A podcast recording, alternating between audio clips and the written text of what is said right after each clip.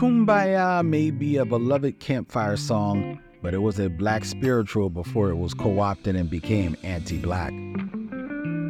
This is Two Minute Black History What You Didn't Learn in School.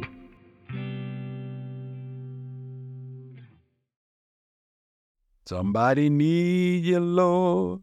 Come by Somebody dying, Lord. Come by here sang H. Wylie in a thick Gullah accent.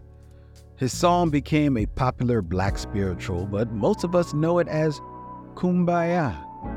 How did this powerful song become a mere campfire jingle?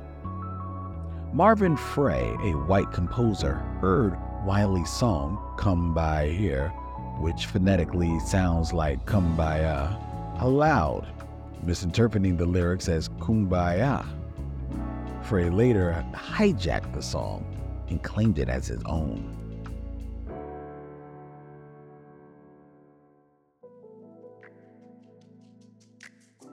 He even made up a fake origin story about a missionary overhearing the song in Angola.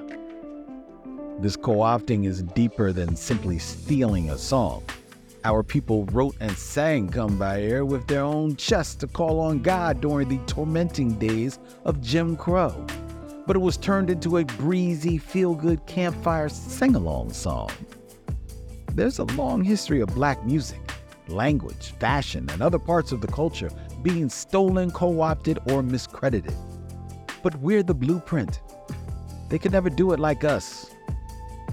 Anti blackness has stolen so much from us but they can't kumbaya the culture when we know the truth about our history. In order to move towards the future, you've got to look to the past. This has been Two Minute Black History, a podcast by PushBlack. If you enjoyed this episode and want to show your support, please rate and subscribe to our podcast. Together, let's celebrate and honor the legacy of Black history.